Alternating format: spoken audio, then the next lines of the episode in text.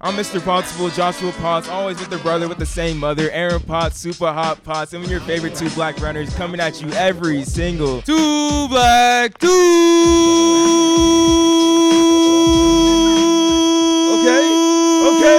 yes, Tin Man Elite, Two Black Tuesday.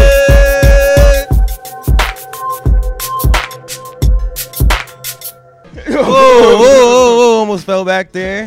Had to go in because it's Two Black Tuesday with Ten Men. A Ten Men Tuesday. Shoot. That don't happen very often. Bruh, this is our second ever live podcast. We just did our first ever live podcast, almost a month ago now in New York. And the fact that we're doing another one here at Run Republic, shout out Joe, bro. Show Dr. Joe Dakamura for letting us use this space, this beautiful space. And right before Cross Champs the next day, where we'll be courtside, and our guest right here, they'll be like, running a 10K at Mount SAC. This is not that sounds it's crazy. Hard for me to say, bro, because I don't want to do that. I don't want to run a 10K at Mount SAC. And the fact that they're voluntarily wanting to do this, like, they'll find out for a second tomorrow just how grueling that course can be. But should we just introduce her? Yeah, go ahead. Let them know. Let the people know who it is. Go into it. So first off, we got the pride of Australia. You already know, from Sydney, U18 national champion from Australia as well. He's an Arkansas Razorback alum, Pigs Wusui. You feel me? Sugar Rush 5K champion as well, 1339, 359 guy, Cameron Griffith on the podcast with us. Also, we got a prep 2,000-meter steeplechase beast across the pond, an NCAA All-American from EKU. We're talking about Jermaine Coleman coming in as well. Then we have the U.S. High School Phenom, 2015 Foot Locker Champ, 2019 World Championship Qualifier, founding father of Ten Men Elite. That's what they say on the website. Drew Hunter on the podcast as well, bro. Just Jermaine, Drew, Cam, how's just everything going down in Southern California? Well, it's getting dark kind of outside now, but how's it going? Just being down here ready for Mount SAC tomorrow. It's going well. To be here. Yeah, we're California. It's really similar to Australia. Oh yeah, yeah. I bet. I got a place to stay next time I'm out there. Hey, everyone's welcome. If I'm ever out there. But before we get into just like what we really want to discuss on the podcast with the two groups, and then we'll get more into it, just how do you feel with just racing a 10K out Mount SAC tomorrow? We were talking about a little bit off wax before, but like, that's something for me and Aaron. My first time racing Mount SAC, I was probably like 6 or 7 years old, and it was a very vivid and tragic experience for me. And ever since I've raced in high school, I've had some other tragic experiences as well. But to race a 10K at it, have you heard some horror stories already? Have people been giving you any advice, Cam? Or how's Jermaine and I only got in this afternoon, so we haven't actually seen the course yet. Oh. But every single one of our teammates has been like, it's the hardest course you're ever going to run your entire life. So I'm currently crapping myself. And to do 2 laps of that sounds like a lot of fun. And obviously your description of it right now is really, helping that. So I'm looking forward to it tomorrow. You're welcome. My first time running Mount SAC, or I don't know if this was my first time, but it's my distinct memory. When I was like 10 or 9 years old, I was running and I got up switchbacks and I threw up all over myself. And then I was coming out. Yeah, it's kind of beast though. Real props. I'm coming down switchbacks. My parents, they're in the crowd tonight, but they see me throw up all over my jersey. They're nasty. Like, wait. What is going on? What is going on? But I want to ask Drew, and when you were in high school, I'm sure you heard about Mount SAC. What did you think when you heard about a 10K being there? And I also just want to know, how fast do you think you could have ran there in high school? Yeah, it's a soft course record, so. It is soft. I really do believe that. I definitely could have beat it if I came out and raced, but no, I think. He's being serious. Yeah. No, I'm not joking. He's being deadly serious. Yeah. He's like, I definitely would have done whatever, whoever it is. I don't know if anyone got that joke, but. I got it. I definitely got that. Philip Roca. Yeah. Legend. But no, I think we're all really excited. We never get to. It's rare that we get to run a team race together, and I've been wanting to, you hear about, I was the biggest running nerd. I'm sure you guys are in that same category, but I knew what Mount SAC was when I was a freshman in high school, and being from the opposite side of the country, I was never going to run it. So it's now cool to kind of come back and do it twice, I guess. And then for you, Jermaine, you're all the way across the pond, do you even, I know you didn't go to the course today, but I'm pretty sure you've seen video or anything. Have you seen a cross country course, anything like this before? No, nothing like it. It's very different to what you see in the UK. I'm not really sure it's classified as cross country because, you know, it's a dirt path. Yeah, right? Yeah, that's what you Californians call cross country. You know, we're in the UK, we're more accustomed to running through ponds and rivers and that sort of stuff. So yeah, that doesn't sound like cross country either. You're like, what? Well, yeah, but we'll see how. You know, I'm excited to see. You know, we drove past it and those guys were just pointing it out, and I just thought they were just, you know, joking. Yeah, yeah. so I'm definitely excited to go on, like, you know, run it and you know, walk up some hills. I'm curious to see what you two, I'm curious to see what you two think about the course too, because like the joke is that, you know, Mount SAC course is soft, but over there across the pond, yeah, you're jumping through ponds, doing cannonballs, like you all run crazy courses for cross country. So I'm wondering, is it actually that hard once you guys deal with it? I've gotten soft, you know. You know, it's been. I was 17, you know, when I left the UK, so I've not ran a cross-country race in the UK. So once I got an excuse to never run cross-country in the UK, I took it. Yeah, so, yeah. I feel that. I'm just as the weak as the rest of you Americans.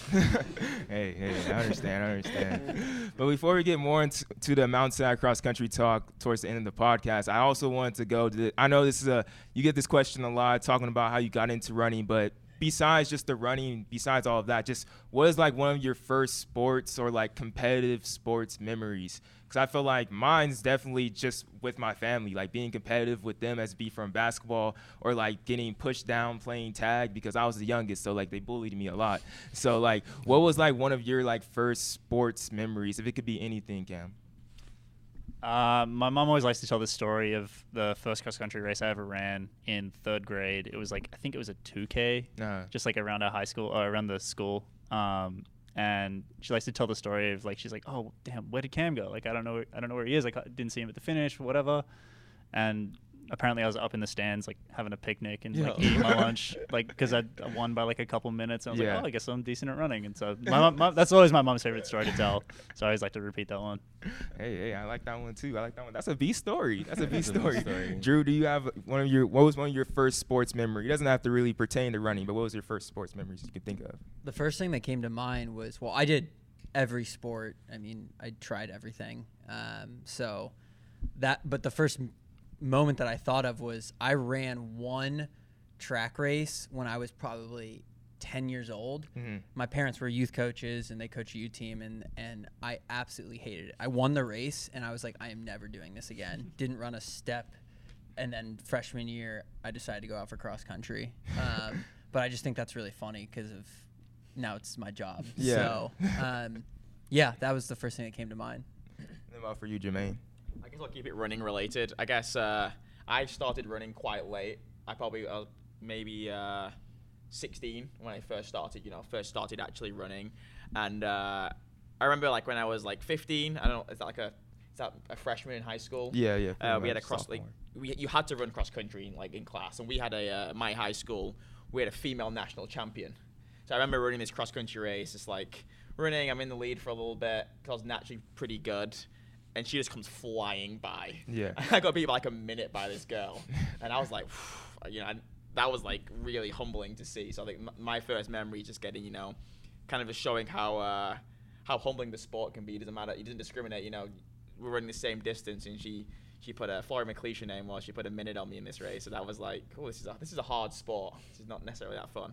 Yeah, yeah. And I feel like definitely for Cam and Drew, like the reason why we separated you three is because you three had very like successful prep careers in high school, and being cross country is so related to us being like in our prep careers in high school as well. Like Cam being a national champion in Australia, Drew being a national champion in the US, and then Jermaine as well. Just what was kind of like your guys' mindset like back then when you were winning those titles as like as just like an 18, 15 or 16 year old? Like, is that still similar to what it is now? Like, what is the different mindset that you kind of had that set you apart, Drew? That's it right there. I think none of these guys except for maybe Max, because I went to high school with Max.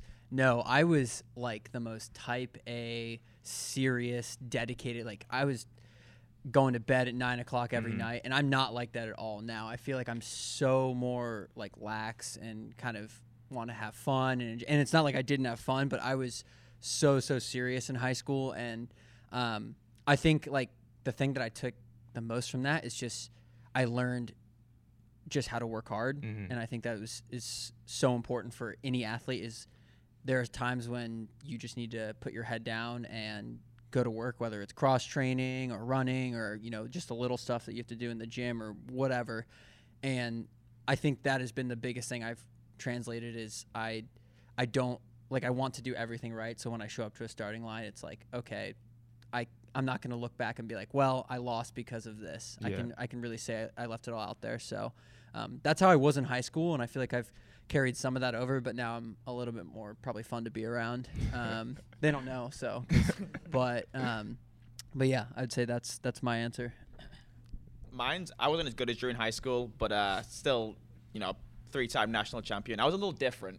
I guess I leaned a lot more onto my natural talent. Yeah. You know, I didn't go to bed at 9. You know, I got to bed at 3 a.m. You know, I didn't eat very healthily just because I was very naturally talented, and I just kind of just was arrogant in that aspect, to the fact that I knew that I could get away with just because I was better. I could get away with things.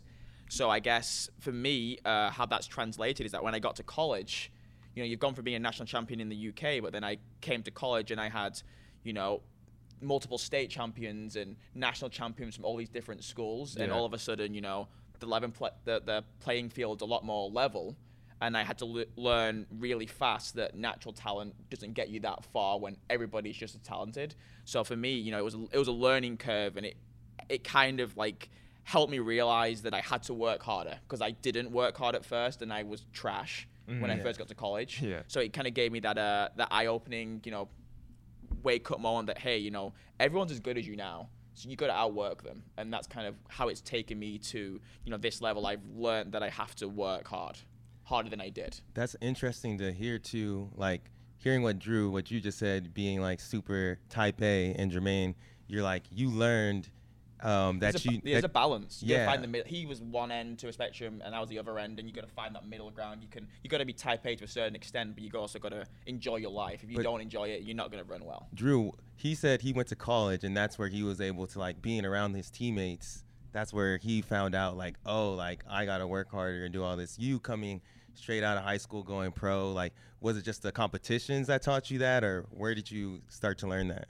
Yeah, I mean, same thing as, you know, Jermaine just said. I think, like, I went from winning high school races and, you know, competing against pros and all that to all of a sudden where I had a good race if I was in 5th or 6th my first year as a pro, and it sucked. Like, I think one of the hardest aspects of our level, but any level at this sport, is winning a race. Winning is so hard. It takes a different, it's really easy to get second place. It's really easy to get second, like, and I think, like, NCAAs. That's really no, it's really easy. It's really hard to get second at NCAAs. Yeah. But what I mean is the percentage from second to first is it's a really hard road, and I think I almost kind of lost that.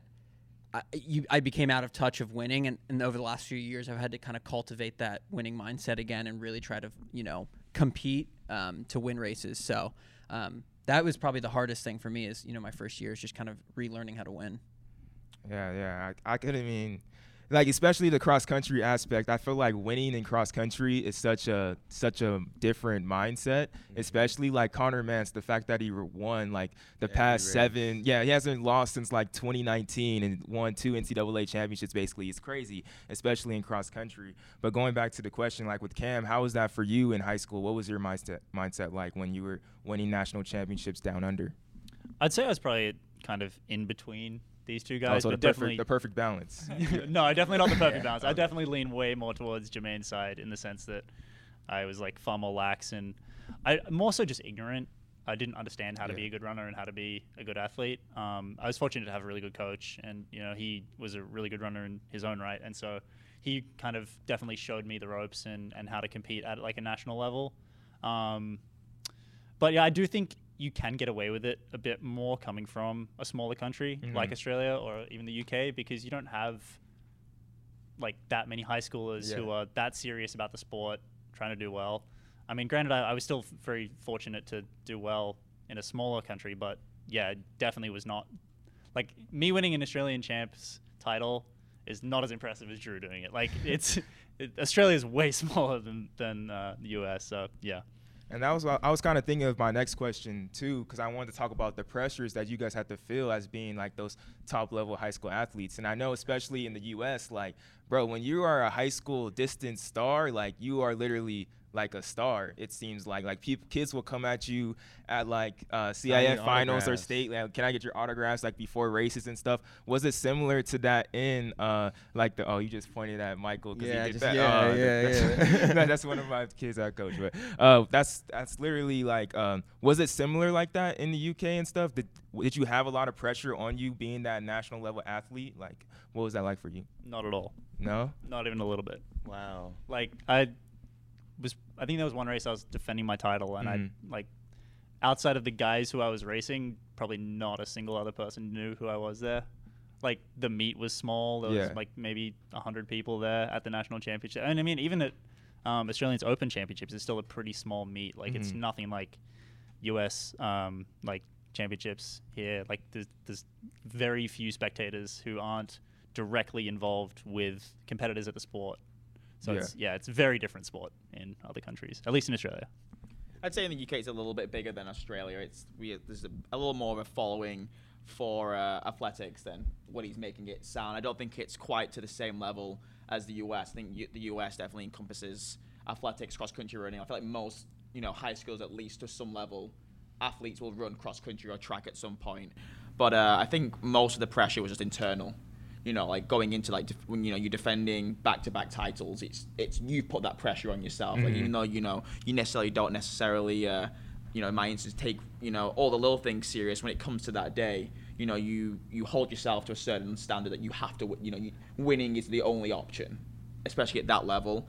So I guess the pressure for me was always just what I put on myself, and what my coach, family and friends expected of me. You were expected to win, and anything less than that back then was a failure. Second wasn't good enough. So that's kind of where the pressure came from, was just kind of building a circle that wanted the same for you as you wanted, and just being able to just never let anything else be good enough other than winning that title. That sounds like a ton of pressure, especially you're saying you didn't start running until you were like 16 years old, and you already you felt that pressure on yourself, or you put that on yourself? Yeah, I mean, my first year running, I got second at nationals. Wow! So it was my first. I didn't win, and that was, I was new to the sport. I was trying to navigate my around it, but I didn't win. So that was kind of I had a chip on my shoulder going into that next year, where I knew I didn't want to come second again, and then I wanted to be the best. And then once you get that. Once you get that first title, you see it in the NCAA all the time. It's not easy to win the first title, but it's a lot harder to defend it. Josh Kerr is an Olympic bronze medalist, and wasn't able to do it out. Lots of top athletes. Obser, who beat me at NCAAs, came back another year and didn't defend. Defending's really, really hard. So I think once you've won that one national title and you've got time left to defend it, everyone's gunning for you. Whether you've got fans outside the sport, the people that are running the same events know who you are, and you're the person to be. I'm sure same for you at Foot Locker and stuff. It's just you're the person. It's a lose-lose. You're expected to win, so if you do win, nobody cares because you're expected to win. Yeah. And everyone's waiting for you to make one mistake and fail so they can jump on you. And that's kind of the pressures of being a favorite in any event, in any race. Man, that's tough. That's tough for 16, 17, 18. But a star. When you a star, you a star. For real. To me, like you being like you got second place your first year ever running, and you weren't satisfied. You were like, nah, bruh, I'm trying to be the best. And pressure bursts pipes, but it also creates diamonds. So it's like finding that balance. That's a gem. No pun intended. Hey. Come on, man. Hey. Then, Drew, we know you faced like some type of those pressures. And as Cam already alluded to, like it's crazy out here. People be treating you definitely like a star if you're at that top elite level. Even at the lower levels, like even if you're just like the best in your league, it'll be like that. But then were you able, you already talked about you were able to translate that type A mentality, but the pressures that you faced in high school, were you able kind of like, did you learn something from that you still apply now to the pressures that you get now of being such a high-level athlete?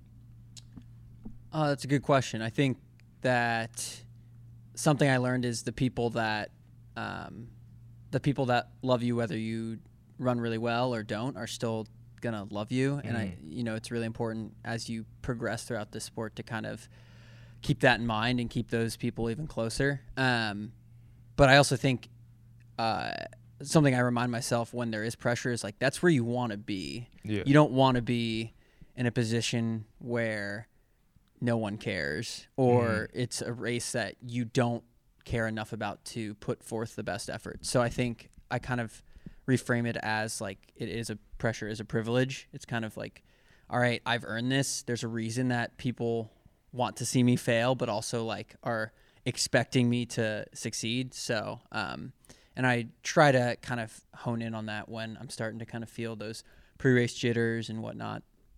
Man, I like that, bro. Pressure is a privilege. Pressure is you got to use it as fuel, it sounds like. Dang, I like that. I like that. Well, that's basically all we got for y'all three, but just good luck tomorrow. We'll talk a little bit more. Wait, actually, I got one more. I got one more. I was thinking. I got one more. Just kind of just about like, bro, like how, wait, what are you thinking? Wait. Oh, no, I got something. Wait, hold on. Just how are you guys, how are you guys preparing yourself for like this just race coming tomorrow, like at Mount SAC? I know you and Drew and Cam just coming off of wins this season, like as well, having your like these wins in this past season, just where you were preparing yourself to just race tomorrow, like a 10K. That's crazy. I mean, if I can beat Cam, I'm going to win the whole race. So that's my goal. No, I think we're just going to have fun as a team and we're just going to pack up and run together and feed off each other's energy. And then, you know, once you come off that last hill and, you know, have the 800 meters to go. It's kind of any man's race, but yeah, hoping to bury Cam before then. Okay. No, I don't have anything else. I think we're good. I think we're good. Oh, Cam, oh, my bad. I thought you were looking at me. I'm sorry. Say, if it comes down to 800 meters, you're all mine, mate. But thank you guys for that first 20-minute session. We really do appreciate it. We'll bring you back for the group session at the end. Perfect. Next up on the podcast for our second 20-minute session, we got another three people competing at the Cross Champs tomorrow for 10-minute elite. We got the Texas kid, the University of Houston distance legend, 2021 Olympic trials qualifier, Brian Barraza on the podcast with us as well. Then we got the California kid, a Santa Clara legend, Joey Barraza coming in with it too. And then we have one of the hard-nosed blue-collar workers of 10-minute elite, Drake University legend, world champs qualifier in the half marathon, a 2:14 marathoner, Reed Fisher, lastly joined us on the podcast, bruh. Hey, thank you guys for coming on. Thank you guys so much for coming on. And I think it was Drew that just alluded to it a second ago. You guys are the bad high school runners, but I wouldn't say that. I wouldn't say that as well. You guys were the high school runners that didn't get that shine as much as the other three over here, but you guys really worked your tail off to get to that place of being that professional runners. And I feel like especially at this time that we are right now, and I feel like there's a conversation especially with the greatest high school cross-country team of all time in Newbury Park, and that's become a conversation of all like, you got to make sure you keep on reaching for your goals and don't get lost in what other people run and stuff like that. But before we get more into that conversation, I want to talk about just Mount SAC, running a 10K, Cross Champs. Brian, how are you feeling? It has to be tough. Oh yeah, it's definitely going to be tough. We previewed the course. We were actually the ones that got to go see it, us and Drew.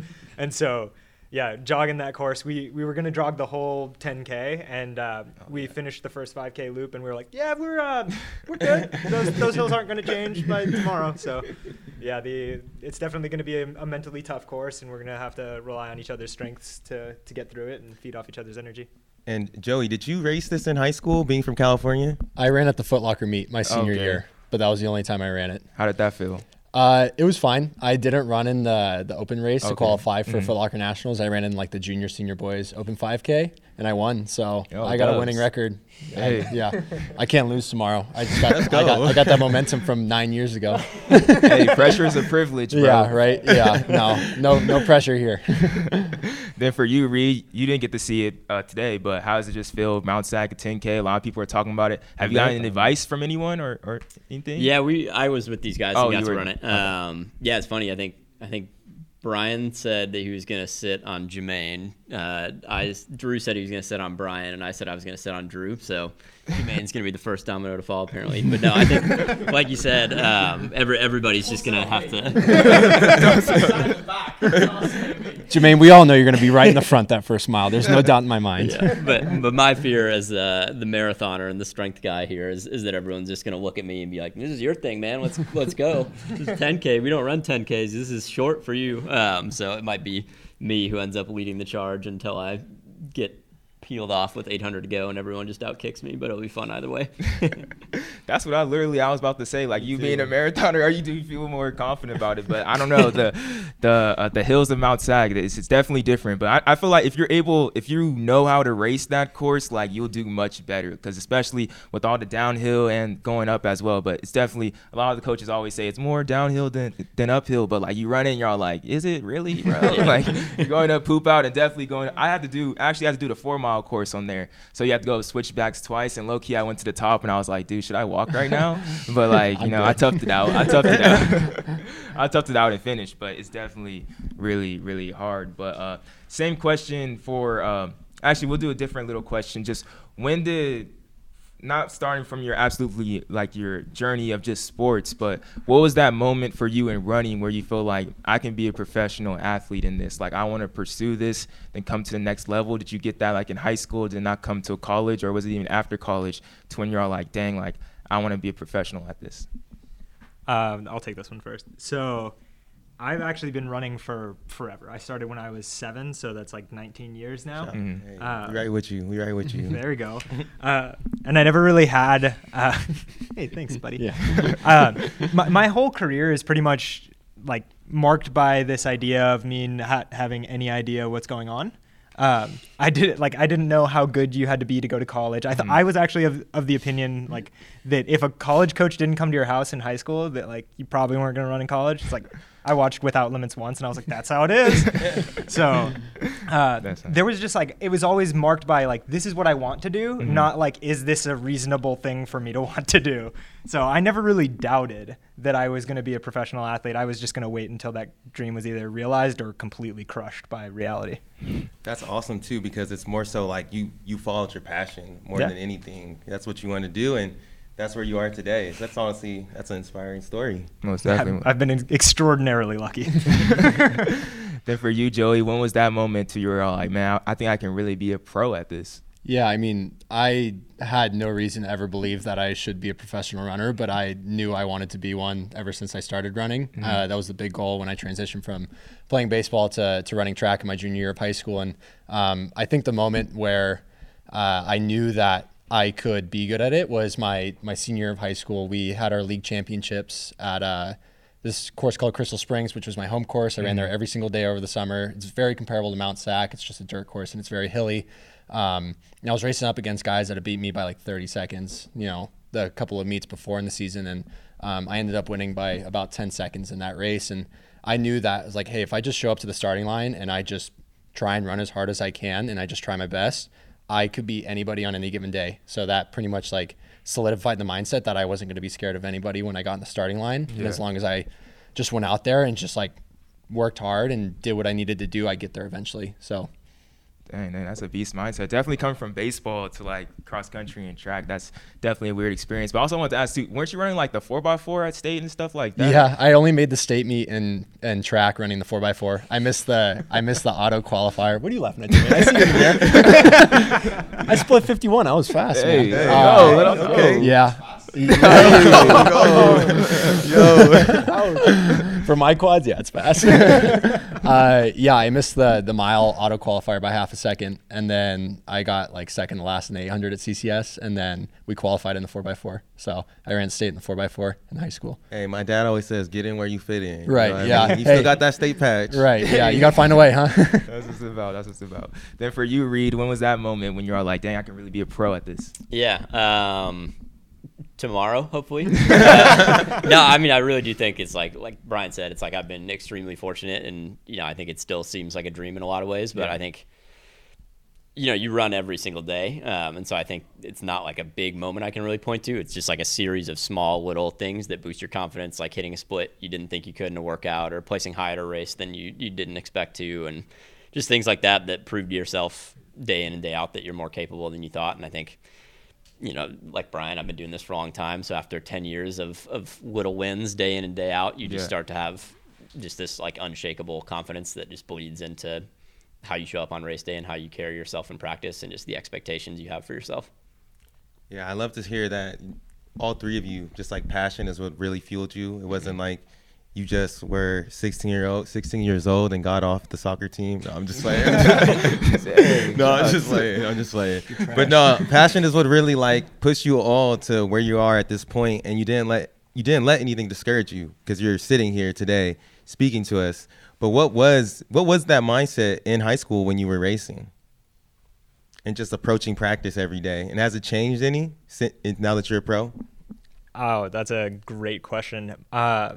In high school, I was kind of like Jermaine. I relied on my natural talent and my vast amounts of training beforehand, even though it wasn't like good quality training, because I started off as a sprinter. I was running the 100. The first event I ever medaled in was the turbo javelin. I've been all over the map. I did a bunch of sports and stuff, so it's like I had a lot of experience being athletic, but I didn't necessarily have all of those. Like, I didn't roll out, I didn't stretch, like I didn't know anything, and so it was only really in college that I got those kinds of those skills and habits down. And so I definitely relied on my talent to get me through high school, and yeah, things have changed a lot to get to where I am now. I learned from a lot of great people and was very fortunate to have a lot of people that knew what they were talking about in my corner throughout the years, ever since being in high school and not having a clue how to run a mile. Yeah, most definitely. You're not throwing the turbo jab anymore. Not anymore. That's a big change. That's a big change. We'll see. Get in where you fit in. You got a dub, though. I was bronze. So we're not going to talk about that. Medal's still a medal. But for you, Joey, like, what was your mindset going into high school? Like, going from baseball to, which is mainly like a sedentary like sport where you run base to base, you stand out in the outfield, or you just pitch on the mound. Then now I'm running miles and running like scratching my way to the state meet to get on like the 4x4. What was your mindset in high school? Yeah, I mean, it was really like my high school coach was great because he was really good at just like keeping us healthy and under training us and really making sure that we were enjoying it. But he also demanded a lot from us in terms of we had a lot of guys that just screwed around a lot of practice, and he got very frustrated with them. So as long as you showed up to practice and you just tried your best and you worked your hardest, that's all that really mattered at the end of the day. And that really clicked for me. But, I was actually talking to Drew about some of my, and they're still laughing over there. I was talking to Drew. I looked through my high school logs. I was running like 12x400, like 65 down to 61, like in high school. Like, I don't know how I wasn't a 4-flat miler in high school. It was crazy. And like, we worked really hard when we were on the track, and I was in the pool twice a week doing hour swim workouts at 6 a.m. Like, my coach really instilled the idea, like, this is just what it means to become successful. And he knew that it was worth portraying to me that this wasn't going to come right away, and it was worth seeing it the whole way through. And it really taught me a lot of patience and just going out there and just knowing that my day will come if I just keep showing up. Awesome. Then for you, Reed, how was it for you, your mindset in high school? Yeah, I think Joey and I had pretty similar high school experiences. My coach really just focused on like finding a love for running first, and then if you showed promise or showed enthusiasm for wanting to run more, run harder, he would give it to you. But yeah, I mean, I always joke that like the first year I went out for cross country, like I would run like a half mile to a basketball court, shoot hoops with my friends for 20 minutes, and then run back and tell the coaches we'd ran for 5K. So that was my mindset initially, and then like I said, like I just ended up sort of falling in love with the sport and finding that passion that you guys were talking about.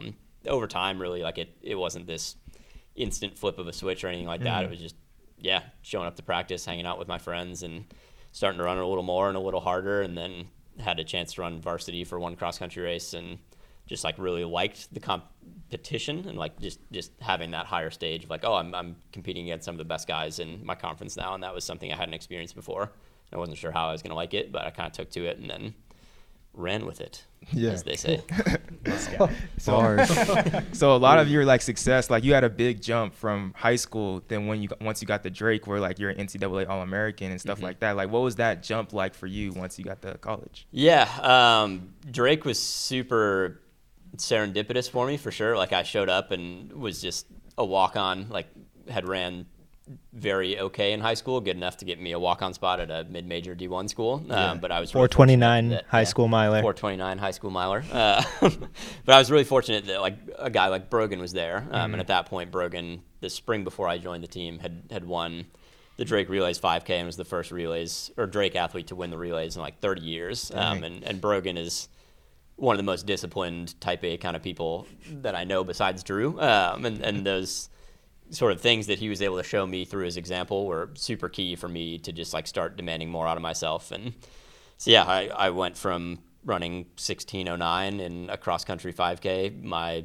fall of my senior year in high school to running 5 mile tempo runs where I was splitting 16 flat through the 5K split in my freshman year in the fall. So yeah, just good people around me, good coaches, a lot of patience with myself, and just understanding that it doesn't happen overnight, and just making that jump. And I was a really late bloomer too, so I was just a little pipsqueak. I didn't break 5 feet until I was like 16. So yeah, just growing into myself and getting a little bit more serious about things did a whole lot of wonder for me. And then for kind of looking at these guys over here, like these guys were sort of different from you. Like they were like the jerks almost, like they were like, oh, dang, they're running all that fast and stuff. Did that ever, because I feel like that conversation gets brought up a lot. You got to focus on you right now. Like, don't worry about how fast these guys are running. Were you guys worried about how fast those national champions and people were running? And if you were, how did you like overcome that? Or did that even get like crossed your mind? Did that discourage you? Have you seen people running 3:59 and stuff? Like it's funny because like I actually, like when I talked a little bit earlier about not having any idea of what was going on, like that's a big part of it. I was like the least running nerd kind of person out there. Like it wasn't until my junior year in high school that I had any idea who Alan Webb was. So like I did not know anybody on the high school running circuit, and where I grew up in El Paso is like pretty isolated, even in terms of Texas. Like it was pretty much just the people in our area. So but I measured myself against those people and against myself instead of against the people on the national stage. And I was so naive that like I made a 22-second jump in the mile between my freshman and sophomore year. And I was like, I'm just going to do that again next year and I'll be a 4.5 miler. And then I'll have the world record by my senior year in high school. Like I don't get what's the big deal here? Like I just had no idea that that's not how it works. That's crazy. That's crazy, but sometimes having that mindset too is what keeps you going. Yeah. It doesn't let you be discouraged. But Joey, what was the experience like for you? Yeah, I mean, I don't think I really paid attention too much to what other people were doing. I was aware that I was not the fastest out there, and I was aware that people were running very fast. Especially being at the California State meet, I got 5th at CCS, and I was like, all right, great, top 10 at state, and I get like 39th, and I just get my like doors blown off. I ran 16:07 in the winter, ran 15 flat. Like that was just like, it was such a humbling experience, but it was just that like little taste of like, oh, so this is how good you can get if you like really like start working harder, if you really like keep at this. Like that's the whole thing with like this, like my career so far. It's just like that I get that little extra taste of like what it means to be at the next level. And that state meet in high school was the first taste of like, oh, like these guys are really good, like better start bridging that gap. Like if you just stay at it, like they'll come back eventually. They can only get so much faster, and I have a whole nother minute to improve. So, I mean, I knew about the good guys, but I knew that I could catch up to them eventually if I just kept working, no matter how long it took, even if it took 10 years. Like right now. We talked a lot about like pressure, like pressure in the last group. Did you all feel that pressure, like, I need to run fast so I could get into this school? No. Yeah, like I said, like for me, my college search was much more about just academics and just like a place where I felt at home. Running was super secondary. Like I looked at schools that didn't even have track programs. My second choice was a school that I could have only ran cross country and then ran unattached for track. And obviously had I gone that route, like my life would look immensely different than it does right now. So yeah, for me, it was really just like, I want to go to college and get an education, and that's an opportunity that I have. So I'm going to make the most of it. And if I can run while I'm doing it, great. And yeah, like I said, like I was just super lucky that Drake had the infrastructure and the coaching with teammates that could push me to the next level. And, I definitely didn't plan any of that. It was just super organic and something that I'm really grateful for. Wow. Yeah, it really, really is like just awesome just to see how you guys just kept on like persevering, or not. I mean, you were either kept on persevering, or you're kind of just like, oh, ignorance is bliss. I don't really know what's going on. I'm just gonna do me and strive to be the best athlete that I can possibly be. And I think that really is the mission too. That's the mission for, I'm pretty sure, for them too as well. It's just a little extra pressure added on top of that, but it's something that I think we all want to strive for, is just to be the best. And I feel like that's kind of just human nature, especially like for competitors like us that really want to get to like that next level. And you guys want to get to that next level. Tomorrow you're gonna have to go through Mount SAC. Just how are you? Have you guys started preparing mentally a little bit for the race tomorrow? And just what's your expectations going in, Brian? Yeah, we've definitely done a good bit of work to, like, obviously the training that we've done, but mentally, you know, you always got to give the event the respect that it's due. You know, you go into a 5K thinking it's going to be easy. It'll teach you real quick it's not going to be easy. Running that course today, we're telling ourselves it's going to be really hard, so that way we're not surprised by anything that comes up tomorrow. I think that most of it is going to be how well can we manage our energy in that first half and make sure that we get to the second half feeling as smooth as possible, and that's when the real racing starts. Yeah. And then for you, Joey, like, I ran Mount SAC a lot in high school and in club as well, in club cross country. But now that I go back and like run the course like a little bit, like even just jogging through it, I'm all like, dang, this course isn't as hard. Like, I see how hard it is. Like, this is a soft record. I don't know if that record's not soft for me. But it's like, I feel like just being like a little bit stronger and knowing more about the course, it doesn't feel as hard as it is. I know you only got to race it once, but is that how you feel like about it a little bit as well? You know, I think I feel the exact opposite when I was running today. I was like, I forgot how steep these hills are. Like, I forgot. I was like, guys, like, these hills are hard, but they're manageable. Like, you can get through it. Yeah. And I'm sure, based on our mindset that Brian had mentioned just now, that like, if we anticipate that it's going to suck, if we anticipate that those hills are really going to be hard and we're really going to suffer, it maybe won't be as bad. It still could be as bad as we anticipate, but if we go in there knowing that we have to work hard, we set ourselves up to only succeed from there. So, I mean, like I said, growing up in Northern California, I'm used to, you know, running 1,000 feet of climbing per day. You know, long runs are 2,500 feet of climbing. Yeah. So I'm not scared of hills per se, but I know that if you're having an off day, they're really going to hurt. So like Brian said, we have to respect the course. We have to respect our competitors, because cross country is so up in the air sometimes. Sometimes talent isn't going to get you very far versus some guys just, you know, a course can play better into their hands than it could into yours. So I think that's why we're all like looking forward to it, just seeing like, how is this going to play out? Like, we have no idea who's going to be the one kicking for the win at the end, whether it's the six of us or just one of us, you know, like we just have to give it the respect and just go out there and have fun and see what happens.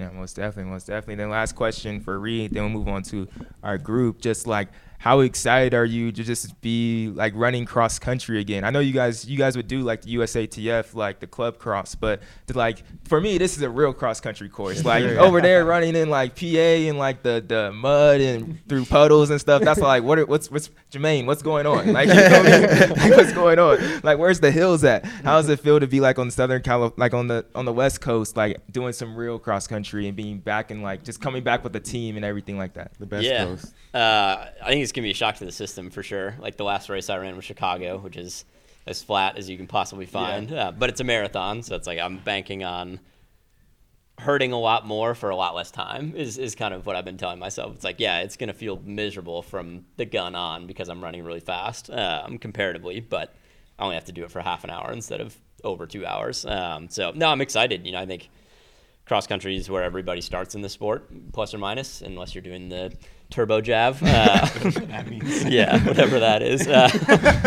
But most people find a love for running through cross country if you're on the endurance side of things. So yeah, I think this team, we're a team, and we love the roots of this sport, and this thing ticks both those boxes. We get to compete for one another and with one another, and we also get to kind of go back to the thing that made us love running in the first place, which is over the river and through the woods, not just another trip to grandma's house, right, Drew? All right, thank you guys so much for joining us for a 20-minute session. We'll do with all of y'all now in a sec, but appreciate you guys. Good luck tomorrow.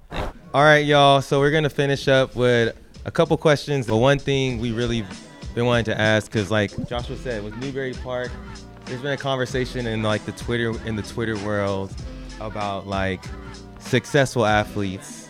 Particularly, I'm just gonna go straight to it. Particularly, you know, there was like people are seeing the all-time list at the state meet, and there's people are saying, hey, like those 11 or 12 people on there, only one of them had a successful like career after high school. And I'm being from California myself, I look at that group. I know some of the people. I'm like, I mean, he did good. Like, I'm trash. If this guy had a terrible career, I'm trash. So I wanted to ask you all too, like, how do you define success? What is a successful season for Tin Men, and how do you define that? I should answer this because I peaked in high school. So I think a successful season, well, it looks so different. I think it's very relative. Yeah, I think there's like there's a lot of different ways to answer this. I think for all of us after a rough last year, I think a successful season was us finding love for running again and enjoying racing. And I think that process was going to allow us to PR, win races, get to the level. So I think success for me, and I know a lot of us, we had a big team meeting a few months ago, and it was the big theme from Coach Hunter was, you know, like, let's start to enjoy what we do again, and everything will fall into place after that. And I like that, because when I think of success too and happiness, it's bigger than just a time or like a place. Like for myself, you know, I didn't go pro and get signed, but do I think I'm having some success in life? You know, do you think my time running track was successful and it led me to where I am? You know what I mean? So I just think that's important for high schoolers to see too, when people put out those tweets and stuff like that saying, you know, a guy that was All-American or in like 1340 in high school, shout out Lane Worley. You can't tell me my boy didn't have a successful college career. Like, yeah. You know what I mean? So I had to just get that off my chest to start that off. But also with Tim and 2, you guys do so much off the track.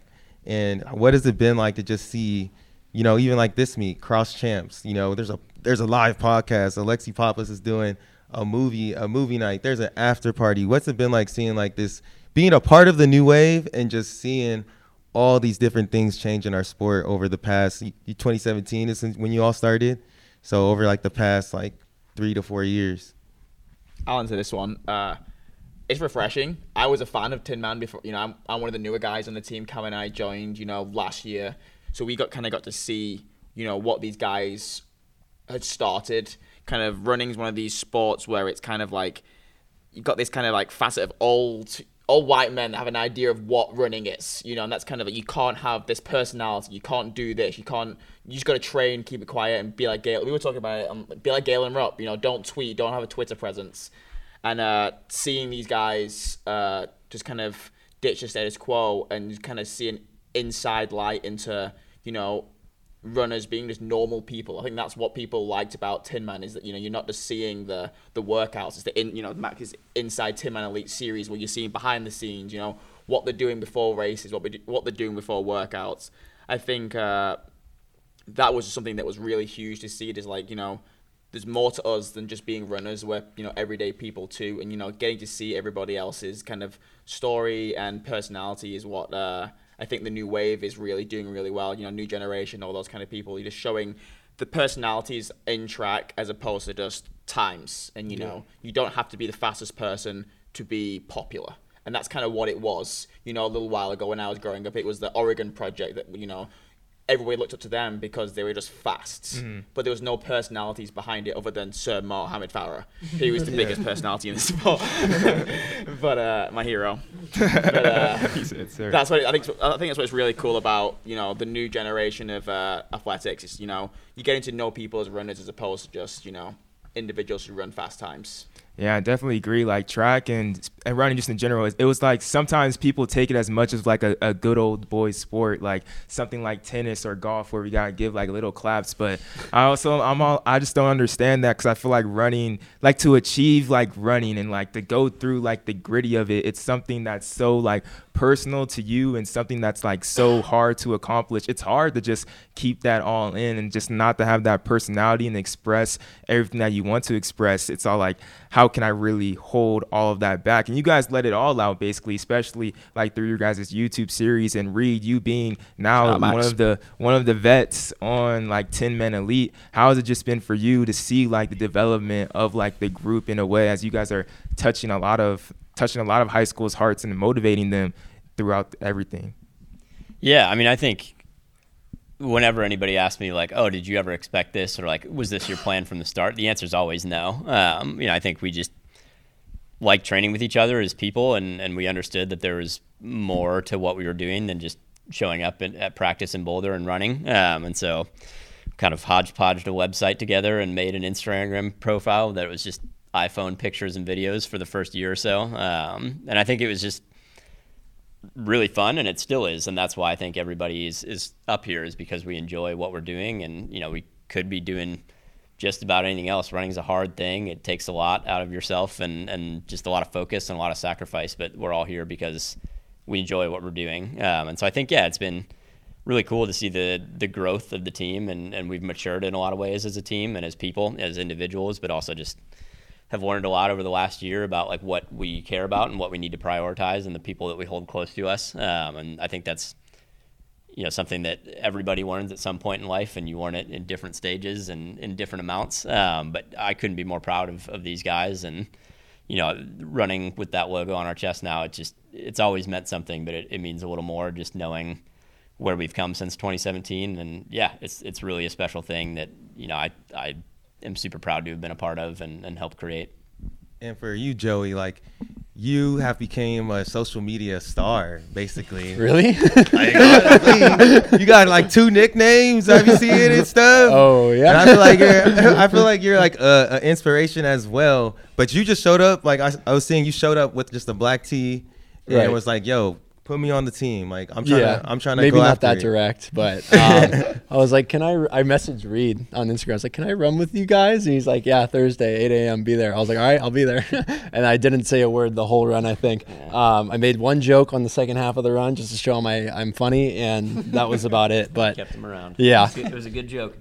Yeah, I think like just what's so great about this sport that you don't see in other sports is, in other sports like baseball, people tell you when you're done, right? Like in running, you're the only one that can tell yourself when you're done. And I just wanted to like show to myself and others that could become a reality if you just decided to go for it. Obviously, this isn't an unfamiliar thing in running. Like people run after college. Aaron, like you ran after college, right? Like this isn't unfamiliar. I just got somehow really lucky being put in the position where like we just like ended up gaining a lot of spotlight out of it. Like I just wanted to be that voice or that image to a high school kid that's running 16 flat for a 5K, or a college kid that's running 14:30 for 5K, to be like, hey, if you want to keep doing this, you keep doing it, man. Like nobody's going to tell you when you're done except for yourself. So might as well go for it if you really want to do it. And if you want to figure it out, you'll figure it out. So, yeah, it's been quite a ride, and I mean, I'm not successful unless I have these guys behind my back. So it's been great. And Drew, like, it has to be just crazy, you know. Like after you graduated, you're like, am I gonna go pro? Am I gonna go to college? And you chose to go to pro, and you didn't have like a team to train with, and now you have like all these brothers, and this just popped into my head. Like you have all these brothers and like your family too. Like you have a lot of like adopted siblings and everything. What has it been like for you to like see the development of this entire team?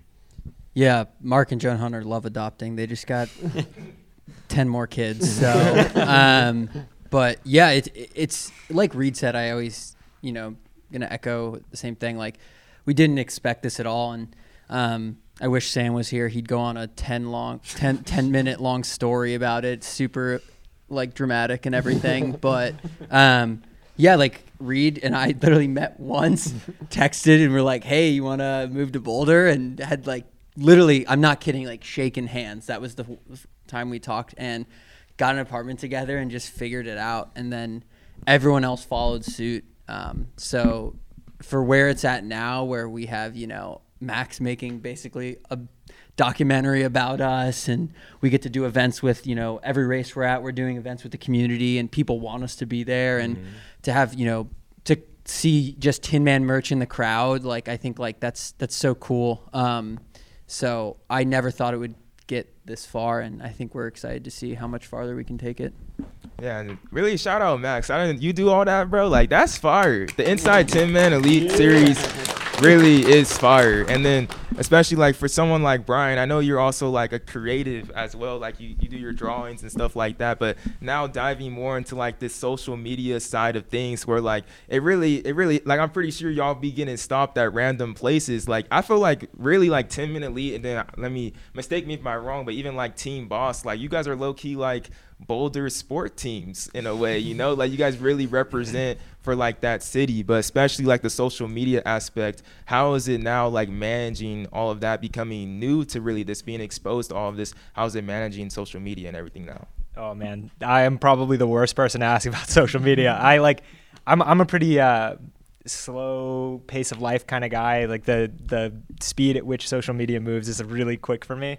But I think the biggest thing that I've taken away from it is like, I'm not afraid to be myself on social media anymore. When I first started as a pro, I kind of had this idea of what a pro runner was supposed to be and look like and say, and like that's kind of coming from the old world, like what we were kind of talking about earlier. But it's like now whenever I'm making a post, I'm just kind of like, is this true to me? Yeah. Okay. I'm going to say it then. Like, I don't really care. I'm not going to think over like, who is this going to upset or who's going to look at this and be like, that guy looks dumb. You know, but it has been also really cool to have the other side of it, which is like the Tin Man profile and like the recognition and the platform that we have as a group instead of just as individuals is so much more powerful, and it puts us in a position where we're able to come and do these kinds of things. And that's the thing that I really take away from it. I was never in this for recognition or anybody to come and shake my hand, but now I'm in a position where like something I say here could matter to somebody. Yeah. And it could be the thing that keeps them running for longer or shows them, hey, like this isn't the thing for you. Find something that you are really passionate about, whatever the case may be. Like having those conversations and breaking down those barriers with the community is what this has all really been about for me on the social media side of things. Yeah, I love that. And before we get to like the Q&A portion, I have a question for all of you guys that I would like you guys can answer. This can be kind of quick, but like we'll start off with Cam, but I know we're racing cross country tomorrow. Usually cross country has 5 runners that score, but we'll just go with 4 here. And you can pick one guy from this team as well. But if you have to go to a race in the battle, like I'm going in to win, my all-time list of people that I want to race, my top 4 that are going to score at this meet, anyone you can pick, dead or alive, who are those other 2 people? You can pick someone from this group. Like you feel, you don't have to pick them, but I don't know if you may feel bad if you leave someone out. You feel me? It's a cross country race. Yeah, it's a cross country race. We'll make it a 10K since you are racing the 10K tomorrow. But who are those other one person from here? Then those other 2 people that you'll pick. I'm gonna do everybody down the line, like your all time dead or alive kind of list. And 10 minute lead guy. Man, that's tough. Yeah, I could probably just throw a dot at anyone on the team, and I'd be very happy with like who it landed on, and be like, all right, yep, sweet. I'd love to race with that guy. This is my first cross country race with the team, so it's kind of hard to say. But this is supposed to be a quick question. Ken. Yeah, I know. I've really ruined this. All right, I got mine. Yeah, Reed, you got it. Yeah, me, because I have to be on my own team, right? Yeah. All right, Garrett Heath, the grass monster. Joshua Cheptegei, because that guy can fight more than anybody else. And then I got one more. Yeah, one more. I'll do Sir Mo Farah for Jermaine. Joey, you want to go next? Was part of the criteria we had to pick somebody on the team? You don't have to, but I didn't. I kind of want to. Myself, I suppose. I haven't raced against Goose in a really long time, or I think at all. So I would probably pick Goose as my teammate. He's so talented, and when he's like such a fighter. So whenever I have a chance to race against him, I love to see how I stack up. Yeah. In terms of the other people, German Fernandez, circa 2000, whenever he was running 1424 at the California State meet, because that's just a different form. Whichever one of the Solomon brothers just ran 1426, because that's really hard. And then what's the last one?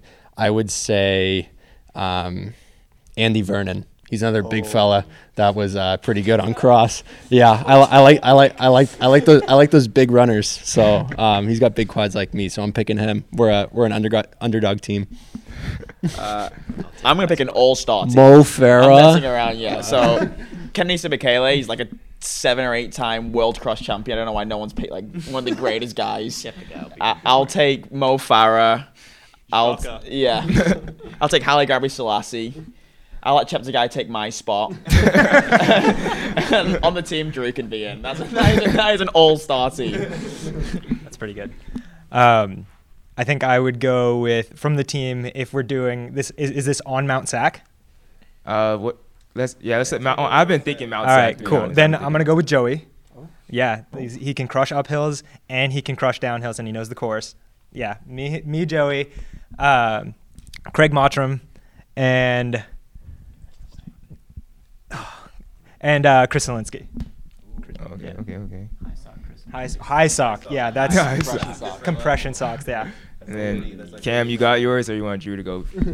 Well, I just got the big Mazunga stolen from me, so I can't pick him anymore, can I? I was just gonna pick a team of Aussies, just me, Ollie, Morgan, and Stewie Mack. Oh, I like that team. A bunch of milers. And Drew, your team? I got Max, Jacob Hunter, and my brother Noah Hunter. Let's go. Wow, dream team. That'll do it. I like that. All right, now we're going to get into these Q&A questions. The first one for everybody. We got some people racing tomorrow, so how fast are y'all going out tomorrow? Hey. Oh, I got this. I think... my guess is our first mile will be 4:53. He's actually really good at guessing splits. So my guess was that we're going to go out conservative and then probably back off, and then finish a little bit slower than that. Reed, what are you taking us out in? As fast as necessary. 4:43 first mile. Those loops are quicker than you think. Yeah, It's net downhill too. Allegedly. I'm going out in 4:53. Well, I'm sitting on Jermaine, so. I got another one.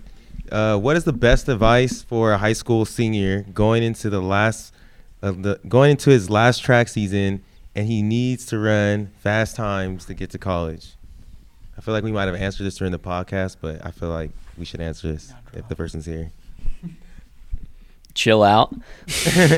No, I really think it's like we talked about it earlier a little bit, but it's like the running world's gotten even smaller than it already was just by virtue of social media. And it's like, yeah, you hear about Newbury Park being the best of all time. And you know, I remember when Drew was coming up, like the amount of spotlight on him compared to like when I was going through high school, it was like I knew the people in my state and that was it just because I was seeing them. So I really think it's not about wanting it more sometimes or you know, just beating your head against the wall and hoping you can run harder workouts or more mileage and just trying to reinvent the wheel. It's just being true to yourself and thinking about what's worked best in the past. You know, pick out the races where you thought you were the most successful and identify what went well before that and try and maximize those things and it'll come. I think no matter what, no matter how you run, if you want to run in college, there's going to be somebody who believes in you. It's just a matter of finding who that person is. You don't have to go to Stanford. You don't have to go to what are other good running schools. You don't have to go to Oregon. If you can, that's a really good degree. Yeah, sure. Yeah, you don't have to go Power 5. You don't have to even go D1. You don't have to go D2 to become a successful runner in college. If you find a coach and a team that believes in you, they're going to believe in you regardless of what you've run. To let go of times and needing to do things and just letting things work out the way they're going to work out and knowing that you've done your best at the end of the day, that's what's going to take you to the next level, in my opinion.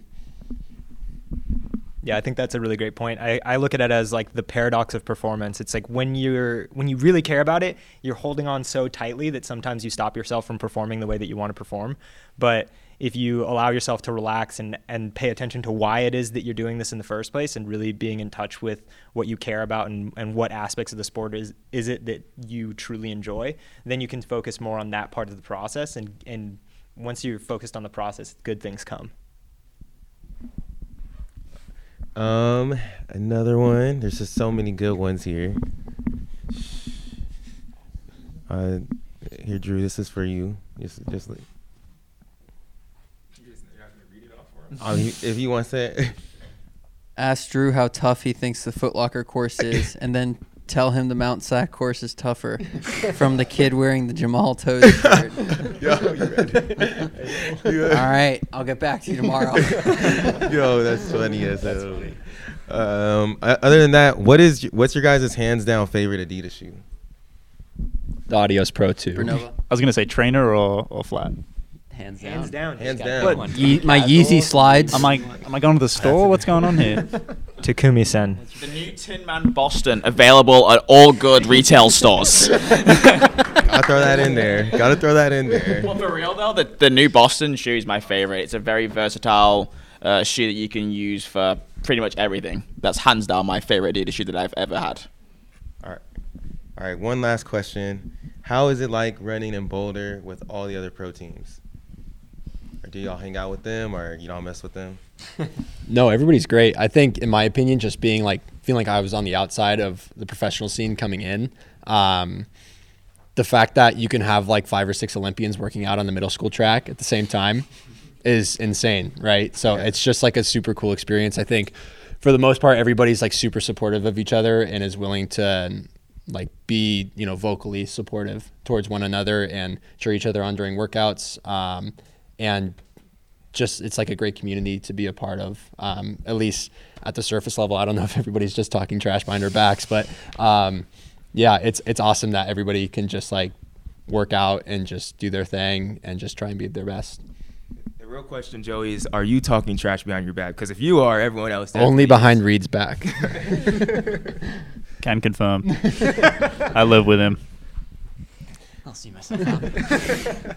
Well, all right. I think that's all we have for y'all. We're just going to close out the podcast. Joshua, you want to do your little thing? Yeah, I just appreciate you guys for really coming out. This is really a big thing, and to do it here at Run Republic. Appreciate you guys so much and everybody that came out. I hope to do this more and more. I hope to connect with you guys more because y'all are doing such a great thing for the running world, and I really think like you guys being this team and the wave that you have created in running has really initiated a lot of things, and a lot of people are following a lead as you guys are the lead of the new wave, most definitely. And best of luck tomorrow. You're, man, like, dude.